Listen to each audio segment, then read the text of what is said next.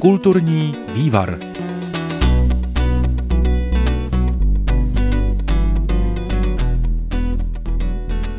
pondělí 31. srpna začala unikátní výstava Sluneční králové. Národní muzeum ji pojistilo na miliardu korun. Návštěvníci na ní můžou vidět až 5000 let staré předměty ze starověkého Egypta. Prostornými sály historické budovy Národního muzea, kde se mění barvy a ze všech koutů se ozývají zvukové kulisy, se projdeme. Poslední román Milana Kundery, napsaný francouzsky tento týden ve středu, vyšel také v českém překladu. Jaký je román, který autor dovolil přeložit do rodného jazyka a co řeší jeho hrdinové 21. století? Více za chvíli. A také připojíme sondu do nového světa Eleny Ferrante, nazvaný Prolhaný život dospělých. Michaela Vetešková přeje dobrý den. Kulturní vývar. Sluneční králové, to je název patrně nejvýznamnější výstavy, jakou kdy připravilo Národní muzeum v Praze. Návštěvníkům nabízí tři stovky předmětů ze starověkého Egypta. Některé exponáty jsou tak vzácné, že ještě nikdy neopustili Káhiru. Egyptské muzeum je do Prahy zapůjčilo jako poděkování českým egyptologům za jejich zásadní objevy v oblasti Abusíru. Jak eh, říkal profesor Barta, archeologie primárně odkrývá lidské příběhy a právě tady máme několik příběhů takto prezentovaných. Výstava si klade tři základní úkoly tedy představit práci českých egyptologů v Egyptě. Dále potom se snaží vylíčit právě to období páté dynastie. Potom ukazuje celou tu lokalitu v průběhu tří tisíciletí. Takže já vás pozvu dovnitř. Vítá nás v úvodu výstav jeden z jejich autorů Pavel Onderka a potvrzuje tak, že na výstavě jsou zásadní nálezy českých egyptologů. Tady začnu právě, řekně až trochu populárně jako Abu Sir Man, tedy muž z Abu Siru, který je bezmála 5000 stará. A tento je zapůjčen z Egyptského muzea v Berlíně, které je po Egyptu vlastně druhým největším zapůjčitelem na tuto výstavu. Nejsledovanější části rozsáhlé výstavy je ovšem soubor zápůjček z Egyptského muzea v Káhíře a tam teď míříme. Chtěl bych se tam vypravit a na vlastní oči spatřit ten chrám Rea na výstavě nestojí jenom proskané vitríny z exponáty, ale návštěvník se může zastavit u animovaného filmu a podívat se například na náboženský rituál boha slunce Re. Panovníci páté dynastie právě jeho kult uctívali, proto se výstava nazývá Sluneční králové. Výstava se snaží být maximálně audiovizuální, vlastně ty hrobky se dají nějakým způsobem eh, nakopírovat, dají se... Říká jeden z autorů výstavy Pavel Onderka. V hlavním sále může návštěvník vstoupit do napodobeniny různě velkých egyptských pyramid a hrobek.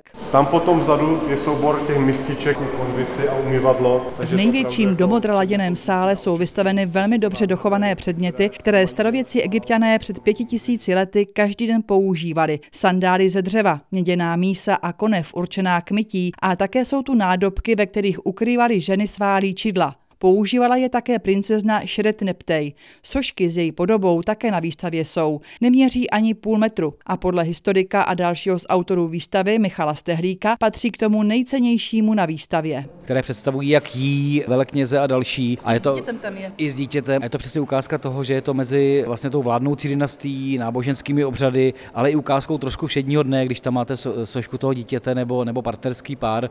A je to úžasné, v jaké míře se to zachovalo. To je velký doklad doklad asi umění českých archeologů, že mnohdy nacházíme pouze fragmenty, zatímco tady jsou na výstavě vystaveny v podstatě celé ty sošky, které se našly eh, přímo v sklepení jedné té, jedné té pohřební komory. Tato výstava se nazývá Sluneční králové. Je to vlastně po těch panovnících, kteří uctívali eh, boha Re, tedy boha slunce. A ta princezna, jak s tím souvisí? No, patří vlastně do té dynastie jednoho z těch eh, pěti faraonů, které se zmiňují v té páté dynastii, což abychom si zase nějak zpřítomnili, je nějaký nějakých 4200 let před Kristem.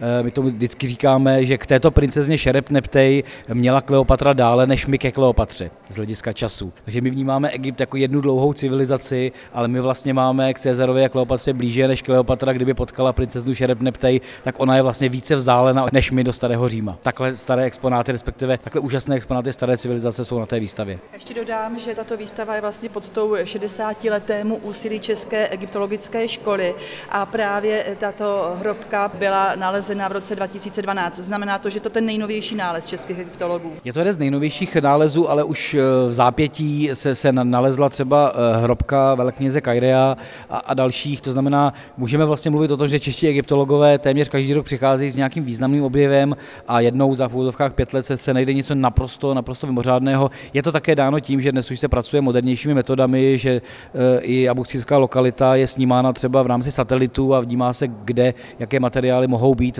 v, rámci toho, co je vidět vlastně opravdu v uvozovkách z vesmíru. Takže jsou tam použity nejnovější metody a dokonce jsem si jist, že čeští egyptologové mají mnoho výrazných nálezů ještě před sebou. Není to, že bychom mluvili jenom o historii jejich práce. S Michalem Stehlíkem stojíme u velmi nenápadné vitríny, ale ještě nenápadnější sochy. Přitom eh, tato asi soška, která nemá ani půl metru, hmm. je nejcennější eh, svého druhu v českých eh, muzeích a galeriích, tedy co se týká starověkých vykopávek. Eh, jedná se vlastně o eh, sošku, která pochází z období vlády Ramzese II. Je to tzv. vešept. Eh, no v podstatě jde o to, že i v našich sbírkách v České republice se nachází docela cené věci i ze Staré říše. A toto je přímo z hradu Buchlova. Ono to souvisí s tím, že zejména 19. století prostě mělo velký boom, zejména mezi šlechtou a Egypt se stal od toho počátku 19. století po Napoleonovo vpádu do Egypta vlastně jako velkou módou. To znamená, byla tady snaha dovážet věci z Egypta, mít to ve svých sbírkách a toto je vlastně jeden z pozůstatků, čili není to v klasickém jako muzejním depozitáři, ale je to z zámecké buchlovské sbírky. Za první den výstavy se na ní přišlo podívat stovky lidí. První divácké ohlasy zaznamenal ve své reportáži kolega Martin Hrnčíř. Krásná expozice, hezky je to přítmý. Říká návštěvník Martin s fotoaparátem v ruce u vitríny s malou písarskou paletou. Na výstavu přijel i se svou manželkou Kateřinou. Nejvíc mě zaujaly asi ty rakve malovaný. Jinak celkově se mi to moc líbí, protože v Egyptě jsem sama nebyla ještě, takže jsem ráda, že ten kousek toho Egypta přijel jsem do Prahy. Podívat se na skutečné historické nálezy přijela i Jana, která o starodávném Egyptě zatím četla jenom v knížkách. Mně se páči velmi výstava. Mě egyptologie celkom zaujíma. Rada čítam tie historické romány z obdobia, například faraona Achnatona a podobně. Malý Kevin, který se zájmem pozoroval projekci na napodobenině chrámu, se zase dozvěděl něco nového o kultuře pohřbívání egyptských panovníků. Určitě se před tím letopočtem 2400 a tak nepoužíval žádný vázy vůbec. Na zahájení výstavy přijel také egyptský minister cestovního ruchu a památek Khalid Enéní. Now we are celebrating this year 60 years of partnership in the archaeological field. Minister Enény ocenil 60 let vzájemné spolupráce českých a egyptských archeologů. Podle něj patří výstava Sluneční králové zatím k jedné z největších, které představují éru stavitelů pyramid.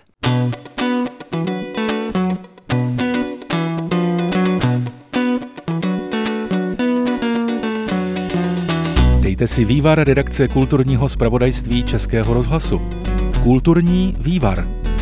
V našem kulturním vývaru si každý najde to své a možná ochutná i to, co mu příliš nevoní. Tým redaktorů nabízí všeho chuť. Od divadla, filmu, hudby, po literaturu a výtvarné umění.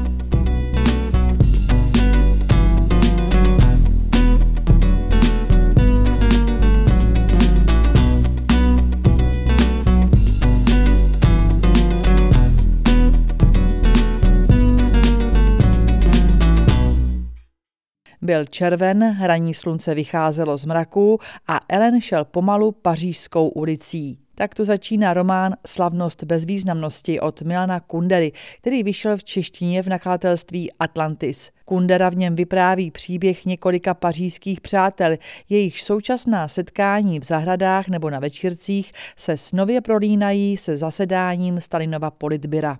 Povzneseně napsaná kniha je jeho posledním románem napsaným francouzsky a první proza, kterou 91-letý autor, žijící od roku 1975 v Paříži, dovolil přeložit do svého rodného jazyka. A toho se zhostila překladatelka Anna Karaninová. V mém slovníku nevěřícího je jediné slovo svaté přátelství. Kniha má 120 stránek a odehrává se v Paříži, kde se v tamních kavárnách a zahradách setkávají přátelé a povídají si. Já jsem napřed, když mě oslovili, tak jsem se strašně lekla a trvala jsem na tom, že bych chtěla jako jim poslat ukázku, tak jsem přeložila kousek, jestli vůbec by to šlo. Oni mi napsali, že ano, jen tak dál, tak jsem pokračovala.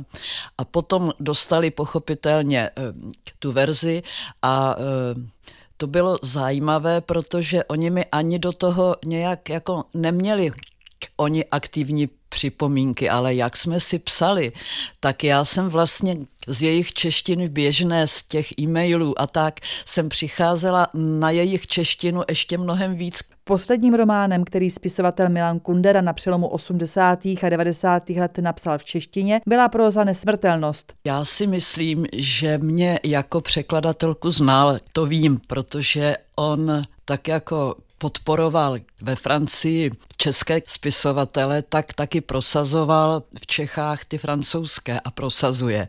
A On tady prosazoval spisovatele Luise Ferdinanda Selina, kterého já jsem překládala a on mé překlady četl průběžně a vím o tom, protože jsme si psali o tom.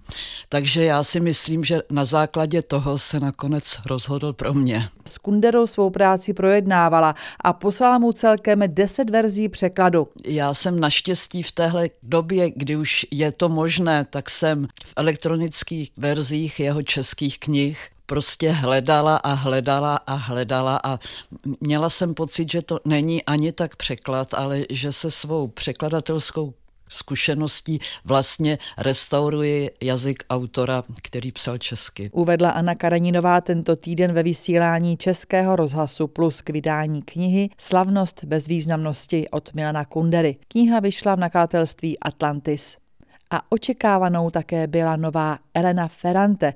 Autorka, jejíž identita zůstává stále neznámá, přišla s románem Prolhaný život dospělých o dospívající dívce, která zjišťuje, že lidé jsou ve své podstatě falešní. Ve světle tohoto zjištění se z ní postupně stává dospělá žena. Ferrante opět nabízí hlubokou psychologii postav a věrohodný popis prostředí.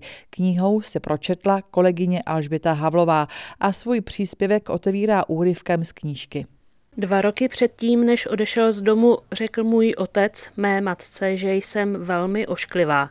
Vyslovil tu větu polohlasně v bytě, který si rodiče hned po svatbě pořídili ve čtvrti Rione Alto, v nejhornější části ulice San Giacomo dei Capri. To všechno, zákoutí Neapole na modralém světlo mrazivého února a ta slova zůstalo neměné.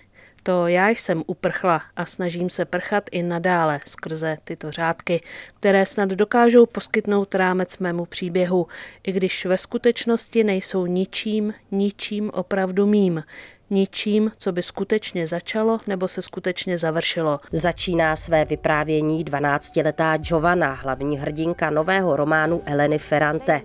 Dívčin počáteční šok a rozčarování se postupně mění v poznání, že dospělí neustále lžou. Ferrante boří mýtus o zdánlivě šťastné intelektuální rodině a stejně jako Giovanna i Neapol má dvě tváře, které autorka plasticky popisuje. Jedna je bohatá a nobl, druhá vulgární a špinavá. Chvílemi dokonce máte pocit, že město dobře znáte, i když jste tam třeba nikdy nebyli. Knihu autorky, která píše pod pseudonymem, tentokrát do češtiny přeložila Sára Baroni. 28-letá italianistka studovala literaturu u Alice Flemrové, která doteď byla dvorní překladatelkou italské autorky.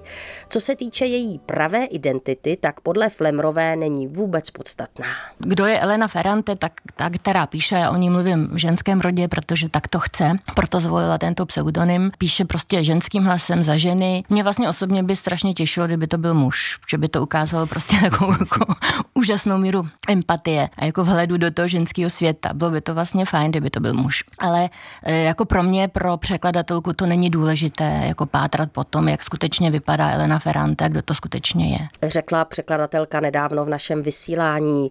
Podle ní Ferrante umí výborně navázat kontakt se čtenářem a psát poutavě i o postavách, které jsou nám nesympatické, ale zajímá nás, jak to s nimi dopadá dopadne. Nechceme se s nimi stotožňovat, ale chceme o nich něco vědět. Je tam prostě důležité to, že dokáže podle mě dobře navázat ten vypravěcký hlas kontakt se čtenářem. A jakmile to se podaří, tak ten čtenář za tím hlasem jde a, a zatím určitě jaksi je ten e, část teda toho velkého úspěchu e, knih Eleny Ferrante. Podobné je to i s novou knihou, která sleduje dospívající dívku v pokryteckém světě dospělých. Opět narazíme na pasáže, které můžou vyvolávat až nepříjemné pocity a děj někdy připomíná hustou neapolskou melasu, kterou se čtenář musí brodit až do konce. Musela jsem se tvářit opravdu žalostně. Tuším, že se mi i leskly oči, protože přede mnou teta dosud nebývale zjihla, což mě překvapilo a zároveň potěšilo. Usmála se, přitáhla si mě na klín a vlepila mi na tvář velkou pusu. Dokonce mě i jemně kousla. Potom v dialektu zašeptala. Promiň, proti tobě nic nemám, to je proti tvýmu otci. Na Češ mi zajela rukou pod sukni a dlaní mě několikrát lehce poplácala po místě mezi stehnem a hýžděmi. Jak to u Ferrante bývá, žádná z postav není úplně sympatická. Každá má své démony. Pro čtenáře může být složité je vnímat navíc pohledem mladé dívky, která teprve objevuje svoje tělo a jeho potřeby. Nijak tomu nepomáhá poznání světa dospělých, který se ukazuje jako falešný. Giovanna tak pochybuje nejen o své lásce k rodičům, ale i ke svým vrstevníkům a nakonec lidem obecně. Považuje se nejen za ošklivou, ale také za zlou a zákeřnou. Nového románu, který v Itálii vyšel loni na podzim, se zatím prodalo čtvrt milionu výtisků. V produkci Netflixu a společnosti Fandango vzniká také jeho seriálová adaptace. Kniha Prolhaný život dospělých není jedinou letošní novinkou od Eleny Ferrante. Letos už vyšla také její kniha esejů Příležitostné nápady a dětská publikace s názvem Pláž v noci. A do třetice všeho dobrého. Literární ceny Magnézia Litera. 488 přihlášených, 33 nominovaných, 10 kategorií a na konci jedna kniha roku. Nejznámější českou literární cenu Magnézia Litera si spisovatelé a spisovatelky toto pondělí vyzvedli na nové scéně Národního divadla. My si teď ty letošní výsledky připomeneme a to v příspěvku kolegy Josefa Kaňky. Knihou roku se stává monografie Jan Žižka od Petra Čorneje. Po vzoru Vladimíra Myšíka v červnových cenách Anděl proměnil letos historik Jan Čornej všechny nominace, které mohl. Se svým dílem Jan Žižka Život a doba husického válečníka zvítězil nejen v kategorii naučné literatury, ale odnesl si i hlavní cenu kniha roku. Na 850 stránkách využil Čornej své celoživotní bádání v oblasti českého středověku, za což i sám na ceremoniálu, který přenášela česká televize, poděkoval. Mému zesnulému dědovi Jaroslavovi, který mě vedl k zájmu o dějiny. Dále bych chtěl poděkovat svému bratru Pavlovi, který si dětství protrpěl, protože jsme si hráli na husity a křižáky. Výrazně sledovanou byla stejně jako každý rok také kategorie prózy. V té uspěl jeden z nejpřekládanějších českých autorů současnosti Jiří Kratochvíl. Jeho román Liška v dámu může podle jednoho z porodců Petra Bílka oslovit nejen spisovatelovi stále fanoušky. Kniha podle něj vyzařuje energii, která může pohltit úplně každého. Konec konců i ten hlavní nápad sloučit prostě sovětský experiment jak poličtí lišku a ten český proces tvorby STBáka tak je groteskní a nápaditý. Největší nárůst počtu přihlášených zažila kategorie dětské tvorby se 84 přihlášenými tituly.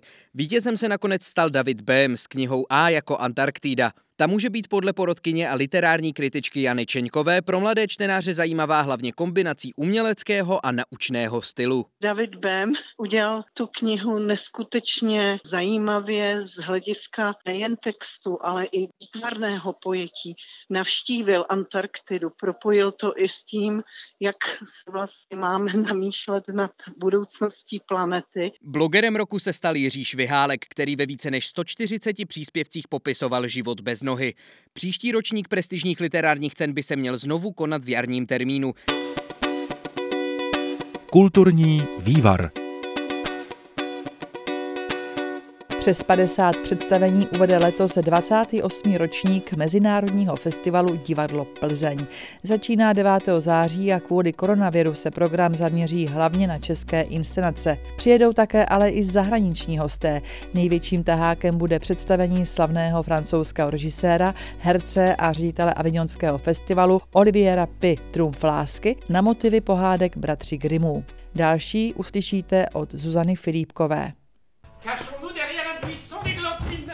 J'ai vu passer la mort sur un cheval je to inscenace z takového proudu francouzského divadla, které zpracovává pohádkové náměty a jsou to inscenace takzvaně rodinné, ale nejsou to takové ty bezkonfliktní hladivé rodinné inscenace, jaké si my asi pod tím termínem tady představíme nejvíc. Bývají velice zneklidňující, temné, depresivní. Tady ta si eh, pohrává s různými žánry pouličního divadla, kabaretního divadla a tak dál a tak dál. Říká Michal Zahálka z dramaturgické rady festivalu Divadlo. Režisér Olivier Pi hledá u bratří Grimů inspiraci inspiraci často. Tentokrát sáhl po pohádce o paně Mahuleně a vznikla tak opereta, kterou můžete v Plzni vidět 12. a 13. září ve Velkém sálu DEPA 2015. V rámci hlavního zahraničního programu se letos objeví ještě Slovenské národní divadlo s inscenací Dnes večer nehrajeme. O režii se postaral známý český režisér Jiří Havelka. Jak prozradila dramaturgině festivalu Dora Viceníková, představení vychází z listopadových materiálů roku 1989 kdy stejně jako u nás divadla přestala hrát, změnila se v diskuzní fórum a Havelka vytahuje tuto historii, ale nevytváří dokumentární divadlo nebo rekonstrukci té doby, ale vytváří vícevrstevnatý tvar, ve kterém ta realita je doplňována fikcí, minulost dneškem, stírá se hranice mezi jevištěm a hledištěm. Je to zároveň tady tento bod programu příspěvek ke stoletému výročí Slovenského národního divadla. Mezinárodní festival divadlo se letos zaměří kvůli koronaviru, hlavně na české scény. Do Plzně přijedou divadla z různých koutů republiky. Rozšířila se i paleta žánrů tuzemských inscenací. V programu najdete operu nebo muzikál, ale také hlavně činohru. Českou inscenací se také letošní ročník zahajuje a to titulem Stát jsem já, činohry Národního divadla v Praze v režii Jana Mikuláška. Do Plzně přijede ještě takzvaně za tepla, přesně den po své pražské premiéře. Což je titul francouzského současného dramatika Vincenta Makéně. My vlastně tím přistupujeme k praxi velkých zahraničních festivalů, eh, které většinou jednu premiéru uvádějí s tím, že je to premiéra toho režiséra, o kterého je zájem zahraničí a tím eh, nesporně Mikulášek je. Představení bude o králi, který byl svržen, nicméně ho nezahubili, ale stal se hračkou v rukou současných politiků a samozřejmě odkazuje na současný svět, v němž mají ti nejhlasitější nejvíce místa. Dodává dramaturgině festivalu divadlo Kamila Černá. Do Plzně dále přijede například Brněnské H divadlo s komedií prezidentky, režisérky Kamily Polívkové, Klicperovo divadlo z Hradce Králové s ptákovinou Milana Kundery v režii Vladimíra Morávka nebo Ostravské divadlo Petra Bezruče s inscenací Transky body vteřiny o životě atletky Zdenky Koupkové. Zde je krátká ukázka z oficiálního traileru z představení. Zdenka Koupková právě odjíždí